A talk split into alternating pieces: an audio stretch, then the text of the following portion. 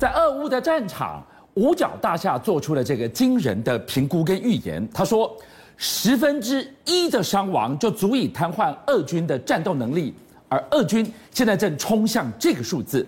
接下来我们要问的是，十趴的伤亡会逼出普京更疯狂的下一步吗？CIA 局长给了一个让全世界都会冒出一身冷汗的答案呢、啊。没错，事实上，乌俄战争进行到目前为止来说话，这个天平慢慢往乌克兰前进。那目前为止来说，普丁好像是越来越没有招式，说他现在奥博进出。什么叫奥博进出呢？哎，这几天在乌克兰人二十四的他们这个频道上面来说，哎，出现了一个一个影片。这个影片是泽伦斯基，那泽伦斯基就在那边说，哎，我们现在目前已经作战失败了。那作战失败的时候呢，要求来乌克兰人呢放下武器，跟俄罗斯投降吧，这个就是泽伦斯基，他看起来是非常正常的一个电视专访发言，结果。他怎么叫大家投降呢？对，可是就像你仔细看了，你看这个画面，哎，看起来好像是有点假假的这个画面，对不对？另外一个，他的声音来说的话，因为他抄了这个俄文腔啊，这个很多人都说这个根本就不是泽伦斯基啊，所以呢，根据他们电台后来的说法说，没有没有没有，我们绝对没有这个影片，这个影片是因为有人骇客骇进来之后，他放了这个影片上去。那这个影片上去来说的话，他是用所谓的 defect，我们最近不是小玉被起诉吗？是，他用的那个 defect 的这个技术呢，然后做成一个换脸，那同时做一个认知作战，要求乌克兰投降的一个。状况哇，所以你看到这一场战局，简直就是一个科技力的对决，是它是一个诈术的对决。说到了科技，我们来看看。乌克兰也没有在漏气的。对，实际上你要想说，哎，为什么这次乌克兰军队打得非常的惊人，对不对？真的耐打。对，没错，超乎普丁的预期。那为什么超出普丁的预期？这几天的时候，美国的相关的情报官员就跟出来说了，说啊，其实呢，在二零一四年呢，俄罗斯入侵克里米亚之后，乌克兰的这个军队就已经由 CIA 开始训练，CIA 已经秘密训练他们，训练了非常久的这个时间了。嗯、也就是说，他们可能挑一些这个他们认为 OK 的这个士兵，然后开始进行所谓的反恐的试验，甚至打造出一个精锐的这个部队，然后让这些单兵，你看他们在操作，无论在操作单人的这个刺针飞弹，或者单人的这个 New New Road 的这个飞弹里面，完全都 OK。所以等于说他们这几年呢，完全都已经是以美国的方法来操来这个训练的一个情形了。密训了八年，让乌克兰的部队化整为零，在这一次等于是对抗俄军的入侵，对，是八年的总验收。没错，因为为什么？因为他们一开始来到这个乌克乌克兰训练的时候，发现他说俄罗斯军队的确相当强，特别是俄罗斯军队，因为当初的乌克兰军队有非常多的这个狙击手，就没想到，哎，他们发现到俄罗斯军队会用什么镭射干扰去伤害狙击手的眼睛，让狙击手没办法开枪嘛。这种招数，对，所以他们就开始了用所谓反反狙杀的这个方法训练他们，甚至还有通讯的通讯战。什么叫通讯战呢？我们过去一段时间呢，可能乌克兰的军队即使躲在壕沟里面，他们可以用所以说，我们刚刚不是讲角度测量法，各种方式知道，假设你开出一枪之后，他们可以透过各种的搜搜搜寻，知道你在狙击。你在这个壕沟里面，是甚至我可以狙击你，所以这个等于是说，他们用了很多战法，摸透摸透了俄罗斯的战法之后呢，反制俄罗斯目前在乌克兰的作战模式。好，加上，我们看到这个哪里是我们认知的战斗民族啊？对，他们怎么这么不耐打？两个星期，这个星期已经是第三个礼拜了，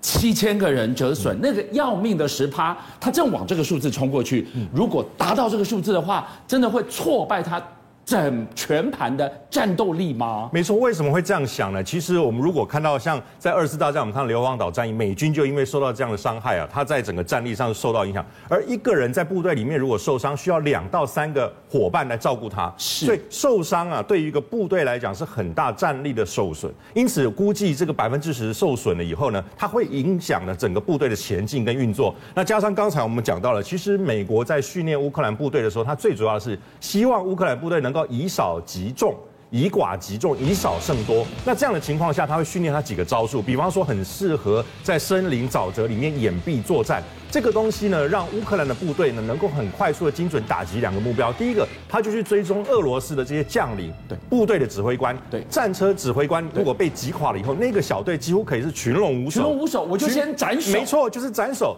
第二个是，他就是用有限度的这个去击伤士兵呢，让他造成恐慌。那么我们现在知道，乌克兰的这个士兵呢，他击伤了俄罗斯部队以后，造成俄罗斯部队的士气大损。士气大损以后，我们可以看到这十天以来，很多的车辆弃置在森林里面，装甲车也好，坦克车也好，补给甚至整箱弹药完全奉送，像捡到宝一样。乌克兰就更是不劳而获一样。这个捡宝的过程，对俄罗斯的部队士气是大伤大伤。其实刚刚讲到了一个 magic number，居然 CIA 已经密训八年，你时间往前推八年是什么？刚好是克里米亚。俄军如何一步一步蚕食鲸吞？八年前俄军的启示拿来琢磨琢磨二点零之后对付现在的俄军啊！我们知道，其实二零一四年二月、三月，八年前这个时候，克里米亚战争啊，这个被侵吞了以后呢，美国跟北约已经警醒了，他认为俄罗斯不会只以占领克里米亚为满足，他一定是要往乌克兰进攻，只是这个时间点不会那么快。因此呢，在美国 CIA 的这个引导之下，他就开始筹备，有计划的透过种子教官分批对乌克兰里面的部队实施训练。是，而这个训练是非常秘密的，包括他教他三种：一，怎么使用武器。这个武器我们知道，因为乌克兰过去就是用遏制武器为主，但事实上他也要学会用西方的，特别是美制的武器，他能够很立快、立刻的顺手。美国给他什么样的一个援助，他就立刻能能够上手。第二个，通讯，通讯要摆脱过去俄罗斯的这种习惯，以前苏联时期遗留下来通讯模式，它采用新式的通讯模式，不管是在设备也好，讯号的传递也好，密码的组成也好，这些人让乌克兰的部队能够有自己的通讯管道不会被截听。反而呢是能够截肢俄罗斯部队的讯号，这样才有办法让乌克兰部队在这个战场当中呢以少胜多。好，我们今天要给大家来看到是俄罗斯到现在究竟那个估计的要命十趴的一个伤亡越来越靠近，他怎么办？他超灰搭了，他居然做出了这件事情，我们真参不透。事实上，我们看到他居然这个时间还有行有余力跳出来去捍卫。去力挺他在中东的铁杆兄弟伊朗，这怎么算盘怎么拨啊？俄罗斯目前为止来说啊，可以说是陷入一个僵局的这个局面。那目前为止，美国呢要想要达成这个核协议，为什么美国要达成核协议？因为换取伊朗的石油，我制裁了俄罗斯石油的话，我要让伊朗的石油能够运出来嘛，这样才能还。减少这个冲击，可这时候拉夫洛夫就跳出来说什么？他说：“哎，我们获得美国的这个同意啊，这个核协议进行之下来，伊朗跟俄罗斯的这个交易不会受到因为国际对俄罗斯的制裁受到影响。那个喂，这个当然西方世界不会同意，西方世界怎么可能呢？你俄罗斯被制裁之后，全部都要被制裁，怎么可能？因为你这个伊朗的协议呢，俄罗斯跟伊朗的交易不在这个限制之内。那摆明了是什么？摆明了他们是明着是说我赞成这个核协议继续进行。”但是但是暗的是说不要让你这样做啦，就是这样，不要让你石油了有这个伊朗的新石油，那阻碍了我未来俄罗斯出货的这个状况嘛。但是这句话说到底，这个都是一个谍对叠的过程。对，到底伊朗手上握有什么是美国非常希望你能妥协，我能达标的事呢？对，没错，我觉得很简单的一件事就是伊朗第一个核协议的这个问题，你一定要能能够减减少你的核武的发展。第二个就是说，如果核协议拿掉之后，你的石油运出来的时候，未来俄罗斯再怎么样的话，石油没办法运出来的话，它还是可以让石油回到一个稳定的这个价格。所以那这几天的时候呢，美英英国媒体就说什么，美国考虑啊把这个革命这个伊朗的革命卫队不要列在恐怖组织里面，也就是说，美国对伊朗释出了一个非常大的善意，就是说，哎，那你以后这个革命卫队不是这个恐怖的恐怖组织，但问题是你不是恐怖组织之后，哎，伊朗搞不好未来会在整个中东再添乱啊，因为它不是恐怖组织之后，而且伊朗拿了石油，假设它可以出来之后，搞不好它是武力更强大。这个搞不好会都会让中东啊掀起更大的这个波澜，所以现在当务之急，